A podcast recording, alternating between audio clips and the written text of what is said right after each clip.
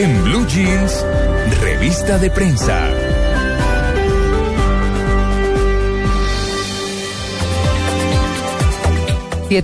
uno Tito.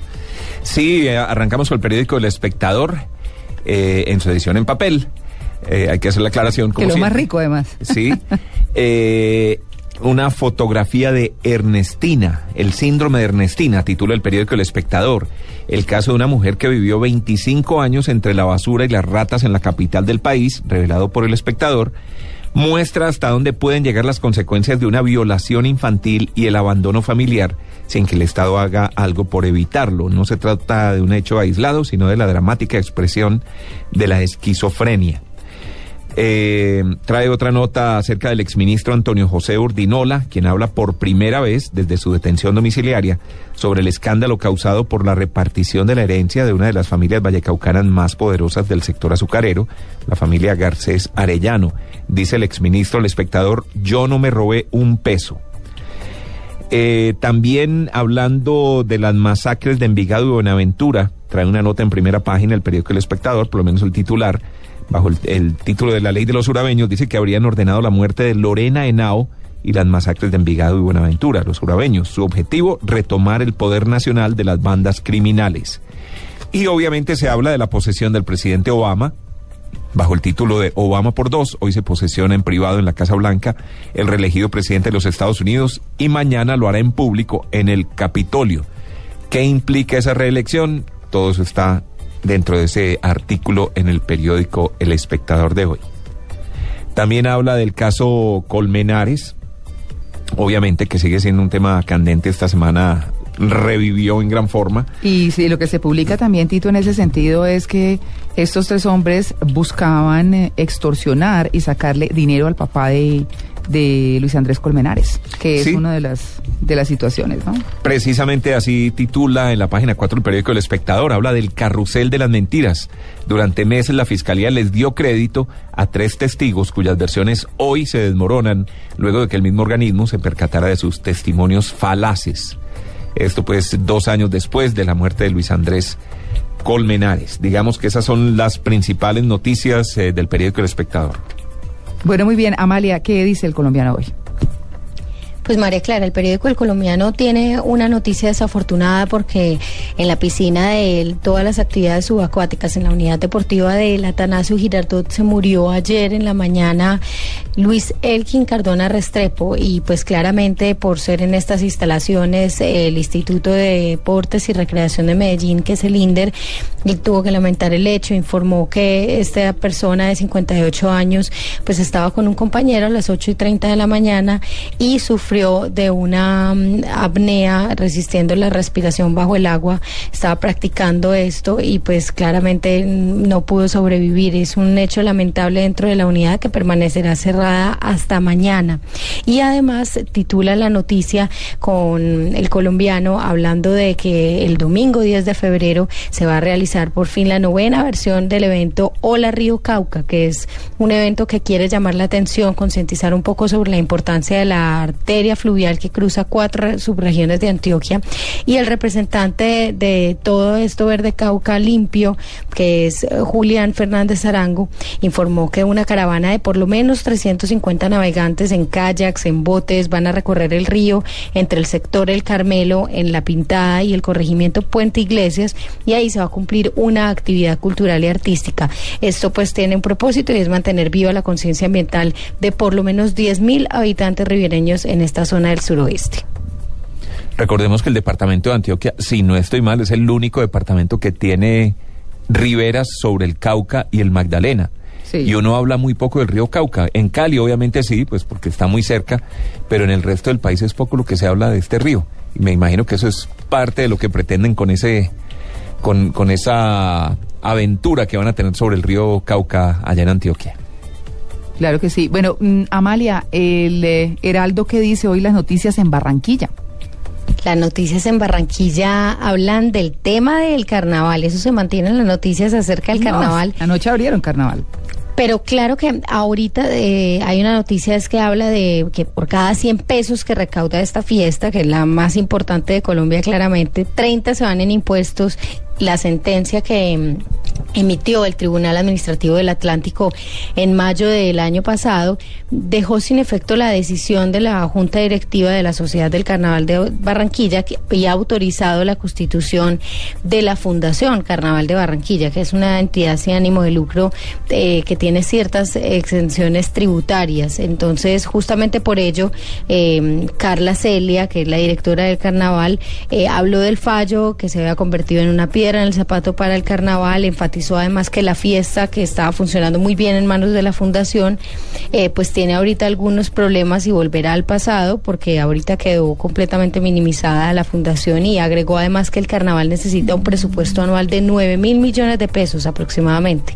De este presupuesto, 3.800 millones ingresa por el tema de la boletería, por la venta de palcos y demás, pero pues ah, se habla también de que se necesita mm, eh, funcionar todo el año para poder hacer la cantidad de eventos gratuitos que se realizan dentro del carnaval. sabe que estos días las noticias en Barranquilla hablan siempre de esto y pues ahorita eh, hay una entrevista bastante amplia a la, la directora del carnaval que además habla de que no hay escenarios ideales para carnavales y esto pues los obliga a tener muchos más gastos en vallas, en seguridad y en temas de, de espacio público.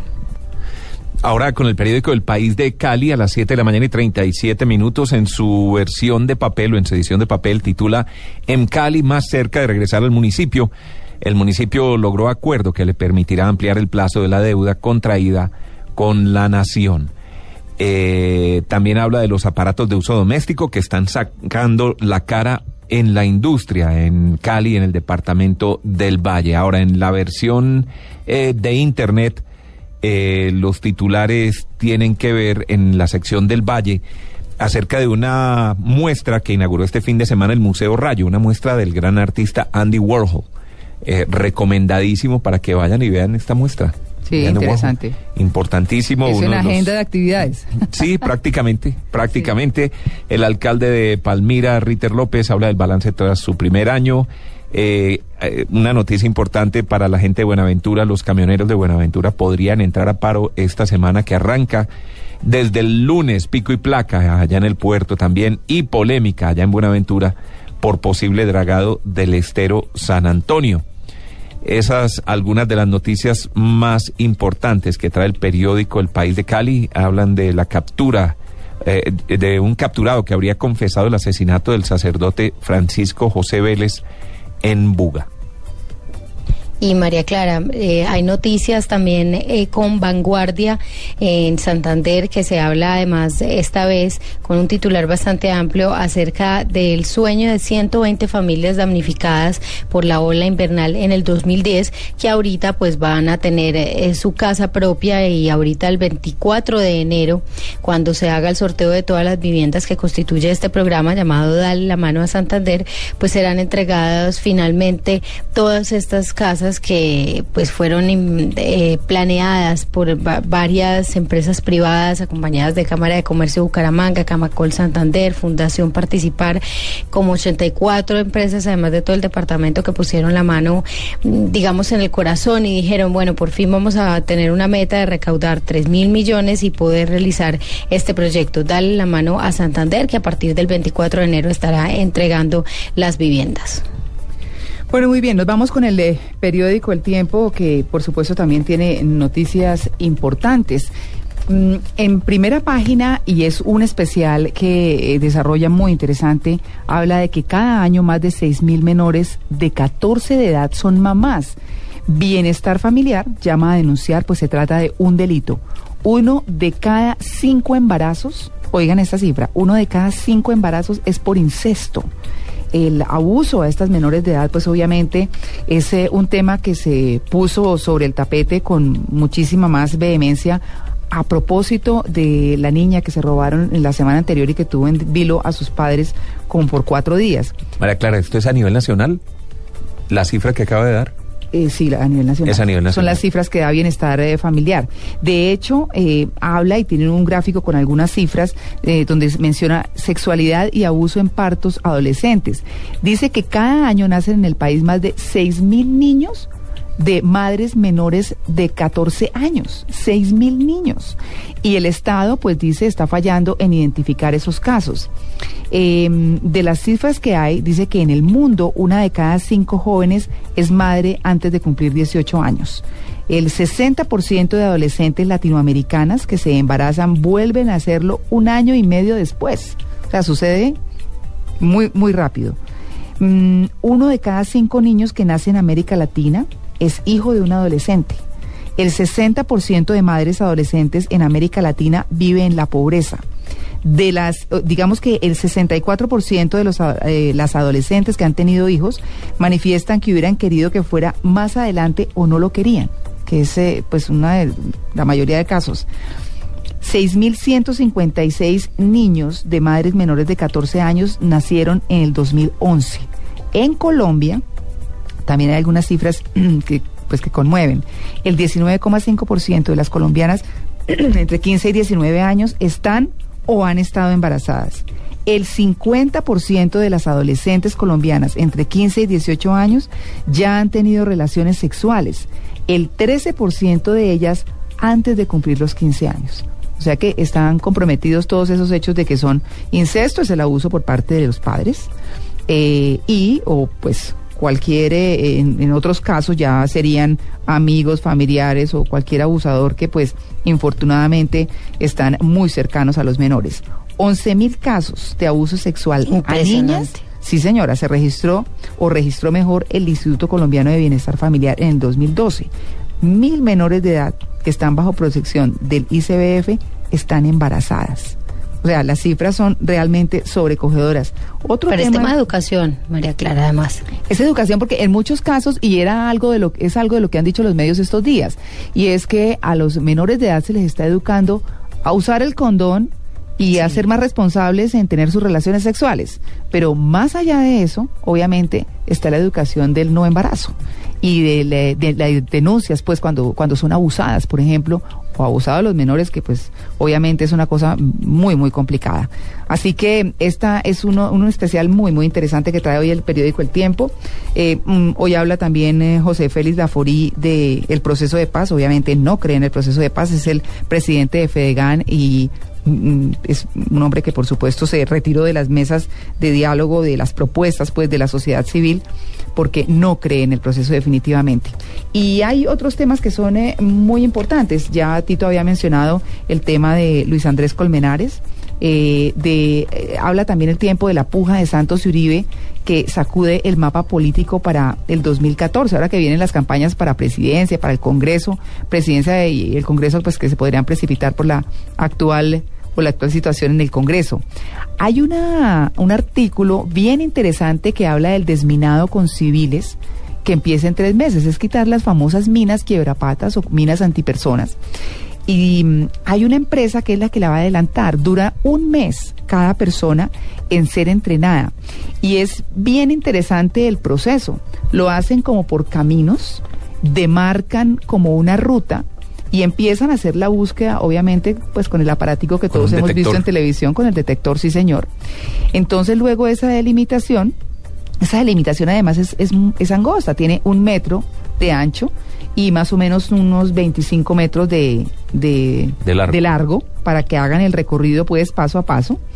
Luego buscan esos detectores de metales, hallan la mina y entonces cuando ya la ubican, hacen como, como una especie de... Eh, Zanja. De zanjita alrededor de donde está ubicada la mina, ubican la mecha o donde, donde es el, detonador. Exacta, gracias, Tita. Yo hablo de mecha como si fuera el volcán, pues.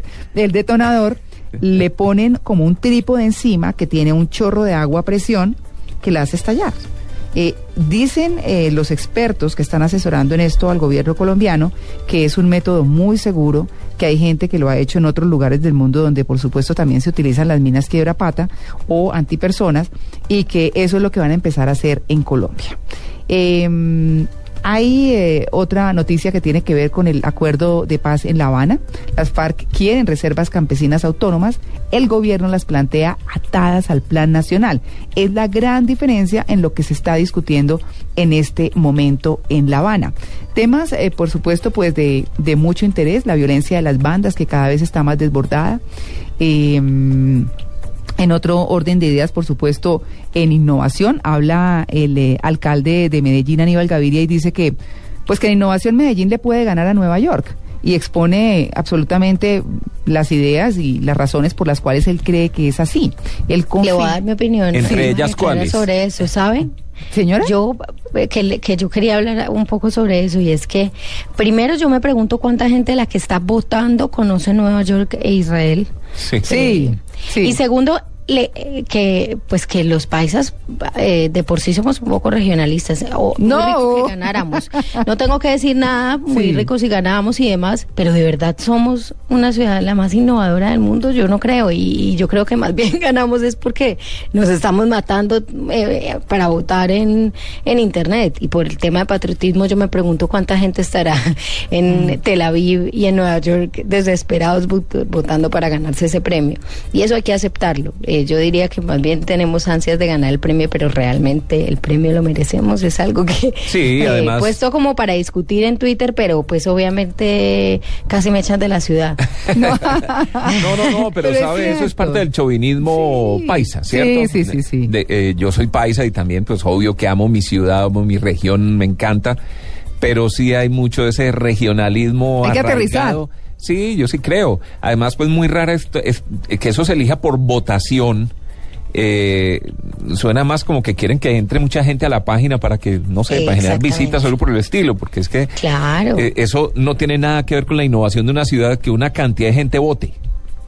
Además que, aquí pues, pues tenemos una cantidad de gente, tenemos mucha gente de Medellín pues viviendo en la ciudad, pero usted por ejemplo ve en Nueva York y la gente que vive en Nueva York pues es normalmente inmigrantes, gente de todas partes del mundo y pues no hay ese amor por la ciudad que puede tener una persona que nació en Medellín. Entonces, claramente, mm, cuando hay tanto extranjero, pues ahí sí están por un lado en desventaja y por otro lado, pues la gente de Medellín que está votando lo que yo le digo, ¿cuántos conocerán Tel Aviv como para decir, no, definitivamente somos mejores que Tel Aviv? Claro, no, hay una cosa que es muy importante ahí y es, obviamente, ponen Tel Aviv, Nueva York y Medellín. Lo que hacen es mirar el plan de desarrollo de cada, de cada ciudad y eh, cómo han avanzado y qué han logrado y cómo están respecto a su propia eh, eh, planeación. No es que... comparando, las ciudades entre sí. No, porque lo que dice Amalia, pues a ver, ¿no? ¿Cómo es que es la cosa? Es realmente ver una ciudad organizada, bien administrada y demás, y con innovación, pues pues eh, eh, como dice Amalia, pues vaya usted a Nueva York o vaya a Tel Aviv eh, y obviamente va a encontrar grandes diferencias con nuestras ciudades, sin que quiera decir que no tienen cosas negativas. Por supuesto que las tienen y muchas, pero tiene que ver no, y puntualmente con eso. Bastante. Sí, sí, claro. en este momento, pues Medellín es un modelo de ciudad de nuestro país. Lamentablemente en Bogotá perdimos todo lo que se había construido, pero la verdad es eso, es que está ajustado a lo que sus propios mandatarios, gobernantes, han planeado para la ciudad y en eso pues Medellín lo ha logrado muy bien y lo que estamos viendo por estos días. No, ese tema, María Clara, después de que, después de que dijeron el término medellinizarse, ah. ese tema en, ese tema en Twitter está, medellinizarse es competir con el tema de la innovación, medellinizarse es tener el agua y demás y demás, entonces estamos tirando a Medellín por arriba de una manera claro. que también pues hay que cuestionarse. Pero mire, a propósito de eso, en, eh, en Facebook vi el comentario de un, de un colega nuestro muy querido que es Hermógenes Ardila y él, él decía, miren, mm, ¿por qué ponerse bravo si es una realidad que vive Medellín? ¿Por qué no se puede hablar con los términos en los que realmente se debe hacer? Eh, medellinizarse no era para ofender a los antioqueños, era para traer a colación una realidad que están viviendo, que han vivido por muchos años y que es verdad. Es como si a los colombianos, decía nuestro colega, eh, no nos o nos pusiéramos eh, bravos porque dijeran que en México se está colombianizando la mafia. Es una realidad que tenemos y que no podemos negar porque está ahí. Entonces, es como, como dice Amalia, pues ese regionalismo y esa cosa que es muy válida en muchas cosas, pero que tampoco nos puede negar las realidades que se tienen en cada uno de los lugares, llámese Medellín, Cali, Barranquilla, Bogotá, lo que sea. De hecho, lo hemos hecho nosotros también, nos hemos comparado con Italia, con las mafias italianas y con las vendetas y, Sí. y palabras como capo vienen de allá, ¿cierto? Y ahí sí no pensamos en que podemos ofender a los italianos. Es decir, son términos que se usan coloquialmente y que no buscan en ningún momento molestar ninguna nacionalidad o- o región, indudablemente.